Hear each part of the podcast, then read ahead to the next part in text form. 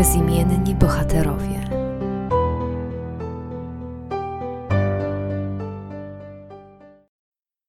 Dzień dobry, witam wszystkich serdecznie. Ja nazywam się Olga Warykowska i mam tą ogromną przyjemność prowadzić i opowiadać dla Was o bezimiennych bohaterach. Dlaczego bezimienni bohaterowie? Jak zobaczycie w każdym z kolejnych odcinków, będę przedstawiać osoby, które zapisały się w historii, ale ich imiona nie są do końca znane, tak jak reszty. Stąd właśnie tytuł Bezimienni bohaterowie. Samo słowo bohater w dzisiejszych czasach jest kojarzone tylko i wyłącznie z filmami. Bohater, czyli osoba, która jak w filmach azjatyckich ratuje kraj lub cesarstwo, lub też jak w filmach przygodowych lub też tych fantastycznych jest to osoba z wielkimi mocami, która sama lub z innymi osobami ratuje świat, kraj, miasteczko. Jednakże kiedyś słowo bohater znaczyło coś innego. Bohater była to osoba, która kierowała się nie tylko swoim własnym interesem, ale także interesem innych. Robiła coś dla dobra innych, niekoniecznie szukając sławy. Dzisiejszą osobą, o której chciałabym opowiedzieć, jest Franciszek Fiszer, zwany również jako Franz Fiszer, który był polskim filozofem, erudytą.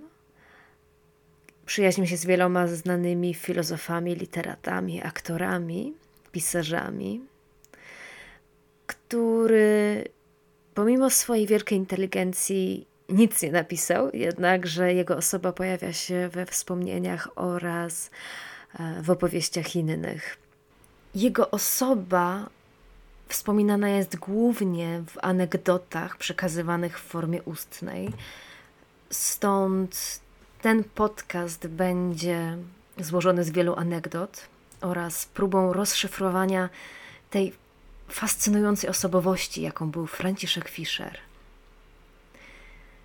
Dla tych, którzy chcieliby poznać, dowiedzieć się więcej o Franciszku, polecam książkę Na rogu świata i nieskończoności, wspomnienia o Franciszku Fiszerze Romana Lotha. Ogólnie mówi się, że Fiszer był pierwowzorem postaci Pana Kleksa.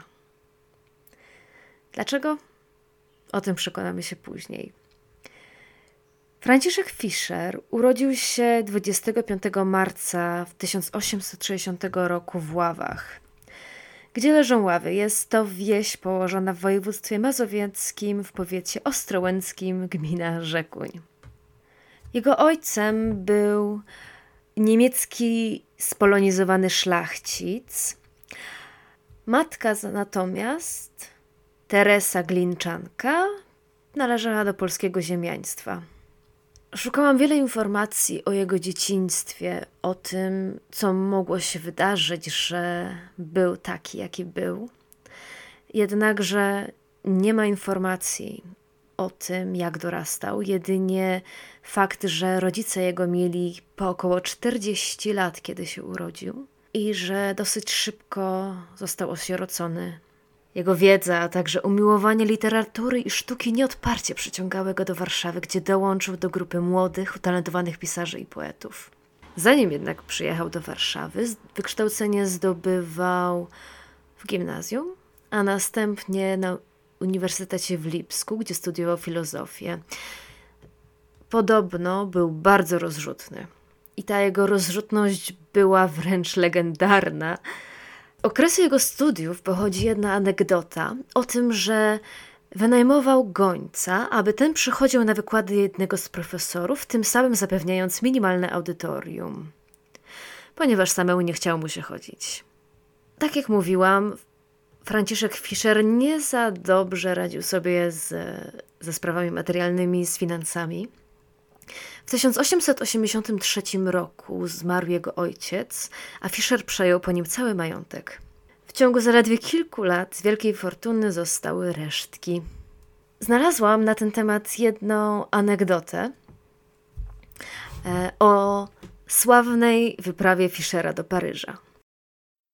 Fiszer zaprosił grupę znajomych na wyjazd, którego koszty miał pokryć sam.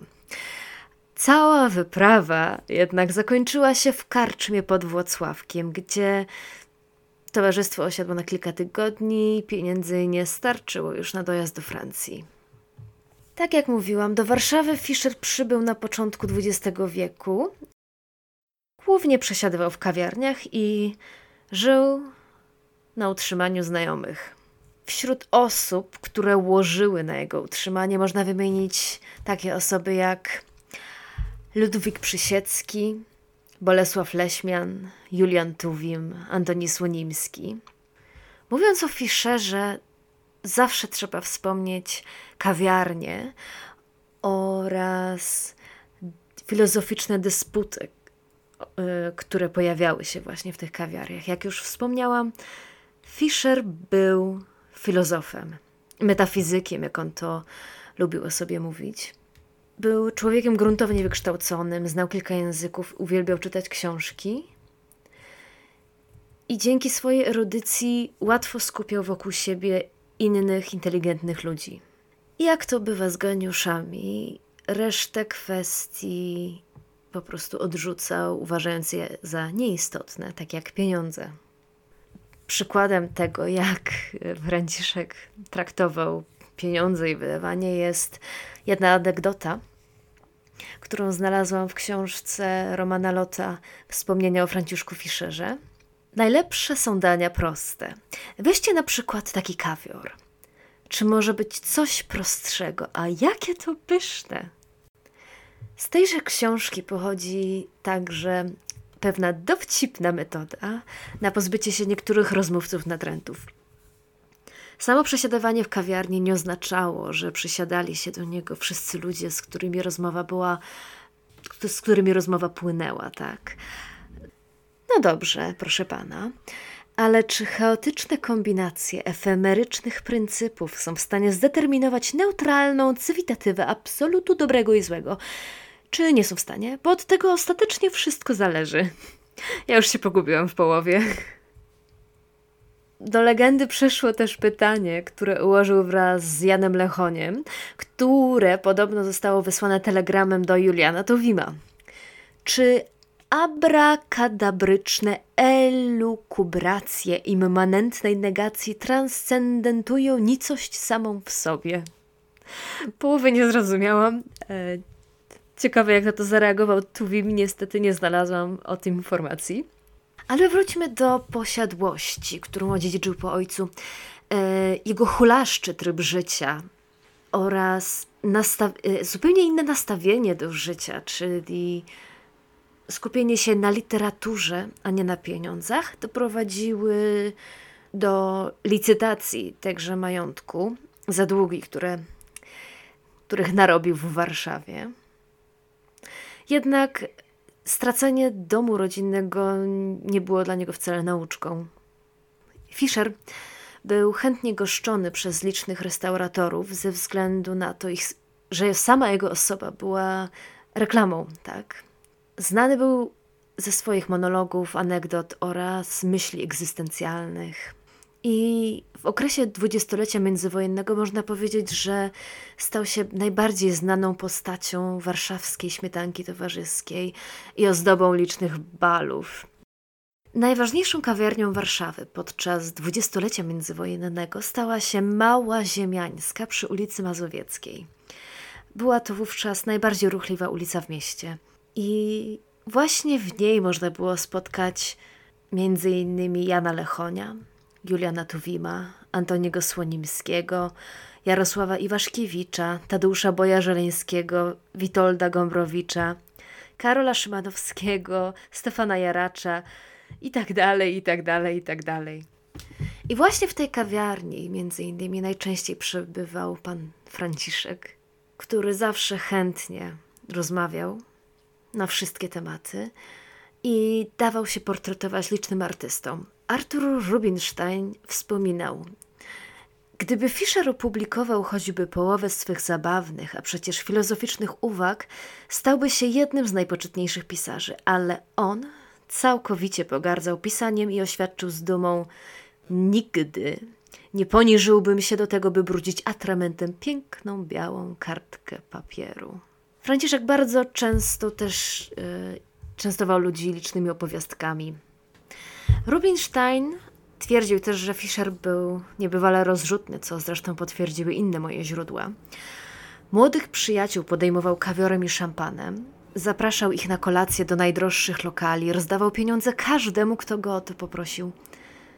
Do grupy dopuszczono jedynego outsidera, nieśmiałego urzędnika bankowego, kawalara w średnim wieku, namiętnego miłośnika poezji.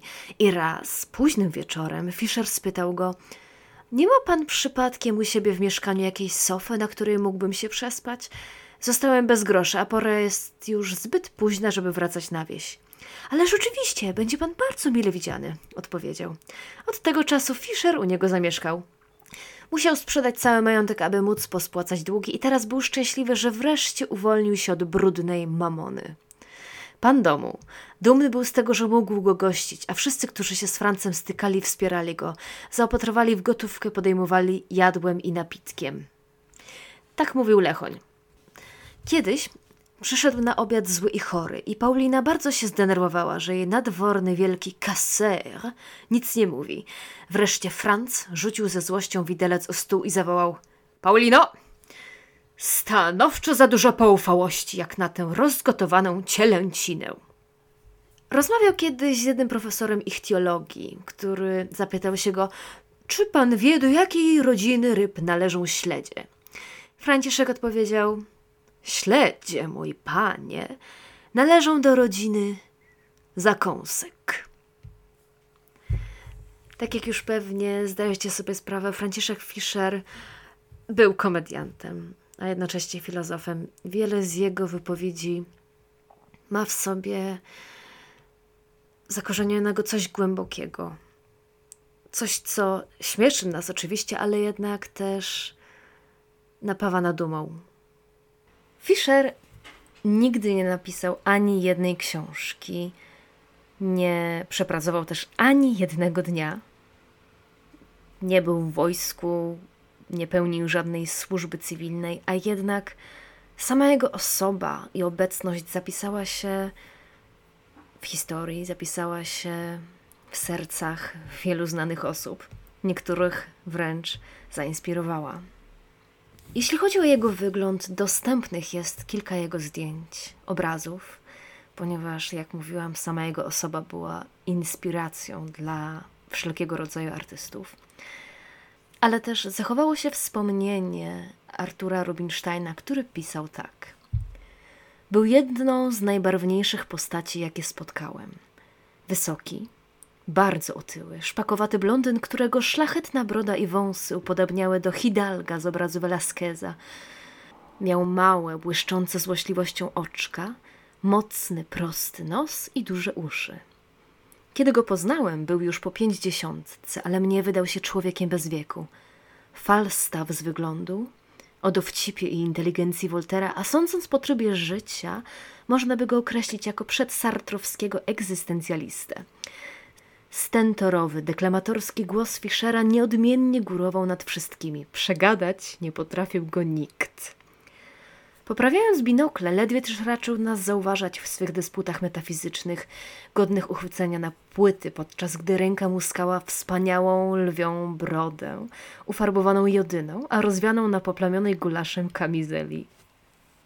Tak jak mówiłam, postać Fiszera była inspiracją do stworzenia Ambrożego Kleksa ze względu na ekstrawagancję oraz sytuację materialną Franciszka Fiszera. W tamtych czasach nie było żadnej emerytury ani renty. Musiał polegać na przyjaciołach, chodząc od domu do domu. Taki, można powiedzieć, tamtejszy kloszard, ale bardziej zadbany. Franciszek Fiszer próbował oszukiwać czas. Farbował swą słynną, długą brodę i mówił wtedy: sam siebie oczerniam. Ale że używał najtańszych farb, to przez to jego broda miała różne kolory, od czerwieni po zieleń. I resztę możecie sobie dopowiedzieć, gdyż mniej więcej w ten podobny sposób wyglądał Pan Kleks. Więc tutaj Jan Brzechwa nie wysilił się za bardzo przy stworzeniu postaci, wyglądu. Roman Jasiński, pianista, ubolewał nad tym faktem, że po Fiszerze zostały jedynie anegdoty. Cytuję. Niestety dają one nam tylko bardzo niepełny obraz tego tak niezwykłego człowieka, który w swym olbrzymim, groteskowym ciele współczesnego Falstaffa krył skarby najdelikatniejszych uczuć i niezwykle subtelnej wrażliwości. Ten obżartuch, wyjadacz, cynik i wesołek miał przecież obok tych wszystkich cech naturę niezwykle szlachetną i subtelną. Też i takt wyrodzony, nie pozwalający mu przekroczyć nigdy granic przyzwoitości i dobrego smaku. Potrafił on, choć była to rzecz naprawdę trudna dla człowieka żyjącego w wielkim niedostatku, korzystającego z hojności przyjaciół, zachować przecie zawsze godność i swoisty fason. Pewną grandecce, onieśmielającą niejednego, który by zechciał się z nim zbytnio spoufalić. Był to naprawdę wielki dżentelmen. Fiszer był uczniem lipskiego filozofa Richarda von Schubert-Solderna, i przez to uważał się za metafizyka. Natura tej jego metafizycznej wiary sprawiła, że nie pozostawił po sobie ani jednego dzieła. Cytując za Arturem Rubinsteinem. Swych genialnych myśli nigdy nie przelewał na papier ani nie publikował, ponieważ, jak mi wyjaśnił, każdy dzień przynosi mu nowe pomysły i zmiany w jego światopoglądzie. Ten nowożytny Diogenes był filozofem, który szczególnie przypadł mi do serca. Franz Fiszer często mówił o sobie, że jest Bogiem, co było tylko paradoksalnym wykładem właśnie jego filozofii. Cytując z kolei za Lechoniem. Kiedyś na wsi w Chełmicy u Pauliny Kleszczyńskiej uskarżał się na reumatyzm, na co Paulina docięła mu a ładny Bóg, co ma reumatyzm? A Franz, nigdy niestropiony, odparł reumatyzm to jest właśnie arka przymierza między mną a ludzkością. Fiszer wykazywał ogromne zainteresowanie i epistemologią, i ontologią. I to właśnie dzięki niemu na półpiętrze w Ziemiańskiej bardzo często rozmawiano i spierano się o istotę Boga, prawdę lub też istotę bytu. Natomiast Brzechwa poznał Fiszera po powrocie z Kijowa dzięki protekcji swego kuzyna Leśmiana. Taka tutaj anegdota, to podobno Franz Fiszer jest autorem pseudonimu Bolesław Leśmian. Ale wracając do historii i Brzechwy. Po latach, po II wojnie światowej, kiedy to Jan Brzechwa będzie szukał ucieczki od wydarzeń traumatycznych i zacznie pisać powieść fantastyczną o Ambrożym Kleksie, przypomni sobie o dawnym kompanie. Anna Szóstak, która to jest badaczką twórczości Brzechwy, pisała, że Kleks to czarodziej o nieograniczonych możliwościach, geniusz i zarazem człowiek dziecięco naiwny i beztroski, znawca duszy ludzkiej i filozof. Czyli Franciszek Fiszer. Fiszer nie lubił sportu, ponieważ kłócił się on z jego życiową filozofią. Istnieje jednak anegdota odnośnie jego spotkania z pewnym znanym sportsmenem, niestety nie podano którym, i dialog, który między nimi miał miejsce. Zaczął Fiszer. A czym się ten gość zajmuje? A, to słynny olimpijczyk, lekkoatleta. A dokładnie? Biega. A w którą stronę? Fiszer jako metafizyk i filozof bardzo często starał się znaleźć oraz przedstawić ludziom odpowiednie dowody na potwierdzenie swoich tez i przekonań. Raz dyskutował z Edwardem Słońskim, którego chciał przekonać o istnieniu całości w świecie. I podobno Fiszer miał mu wtedy powiedzieć: Panie Edwardzie, gdyby jakaś celowość naprawdę istniała w obiektywnym świecie, to przecież dawno już pierwsza lepsza cegła byłaby spadła z dachu i zabiła pana, żeby mnie pan nie nudził.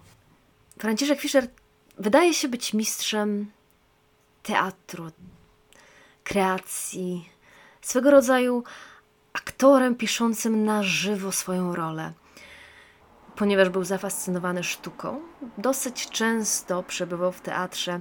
Udało mi się znaleźć jedną z anegdot, kiedy to był widzem w pierwszym rzędzie podczas przedstawienia Balladyny Juliusza Słowackiego. Wyobraźcie sobie taką scenę. Aktorzy grają, publika ogląda, a w pierwszym rzędzie siedzi Franciszek Fiszer ze swoją ogromną tuszą i zamiast słuchać aktorów, gada coś tubalnym głosem do swojego sąsiada. Wtem za jego pleców rozlega się czyjś krzyk albo bardziej donośny głos. A może by się pan uspokoił, przecież nie słychać ani słowa. Na to Fiszer z godnością. Słowackiego, mój panie, trzeba znać na pamięć. Z kolei, kiedy Wacław Grubiński rozwijał przed Fiszerem paradoks dotyczący faktu, że forma jest wszystkim, a treść niczym, Franz odpowiedział mu tak. Doskonale. Wobec tego na twoim nagrobku wyryjemy, tutaj leży forma zupełnie pozbawiona treści. Franciszek Fiszer, jak mówiłam na samym początku, urodził się 25 marca 1860 roku w Ławach koło Ostrołęki. Natomiast zmarł w 1937. Na Wielkanoc tego roku przed świętami kilka dni głodował, bo nie miał za co jeść, u kogo zjeść. A zaproszony na obrzędy wielkanocne przeżarł się dosłownie, myśląc, że zje na zapas. Już wcześniej ze względu na swój tryb życia cierpiał na podagrę, a szok organizmu na tą głodówkę oraz nagłe przeżarcie spowodował, że dostał udaru i paraliżu części ciała. W bardzo ciężkim stanie trafił do szpitala. Ale tam też nie tracił pogody ducha. Lekarz zapytał leżącego Fiszera, ile ten ma lat. On nie odmówił oczywiście sobie żartu i odpowiedział 28 skończone. Nie powiedział kiedy. Miał wówczas 77 lat. Kiedy odzyskał przytomność, z kolei zawołał do lekarza kelner, pół czarnej, ale zaraz. Podobno zmarł, recytując Albatrosa Charlesa Baudelaira 9 kwietnia 1937 roku. Pochowano go na cmentarzu wojskowym w kwaterze do Wborczyków w grobie rodzinnym Krucjuszów, z którymi był spokrewniony, a na jego płycie pod nazwiskiem wyryto myśliciel. Jeśli będziecie w Warszawie, polecam zwiedzić, zobaczyć. Jest to magiczne miejsce, a szkoda, że zapomniane. Franciszek Fiszer, jak można go podsumować tylko przez jego anegdoty, żył jak Diogenes, samymi myślami, rozmyślaniami. Czasem udawało mu się pójść na obiad zaproszony przez przyjaciela lub znajomego, a czasem ktoś inny go przenocował. Ale zdarzały się też dni, kiedy nie miał gdzie spać, nie miał co jeść, głodował, ale nie tracił pogody ducha ani fasonu, nie skarżył się, nie lubił prosić o pomoc.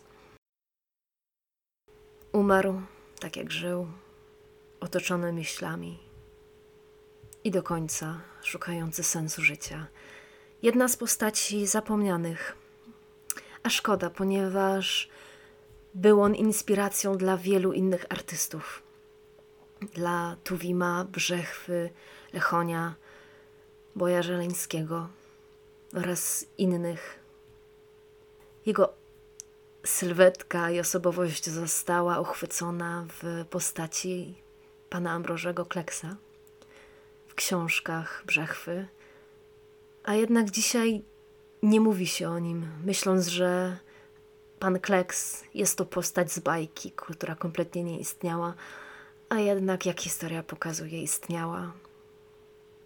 Istniał, żył i inspirował. Bardzo dziękuję Wam wszystkim za słuchanie i mam nadzieję, że po tym podcaście zajrzycie do którejś z książek, przeczytacie więcej o Franciszku, o tym, kim był i sprawimy, że osoba, jego osoba nie zostanie zapomniana.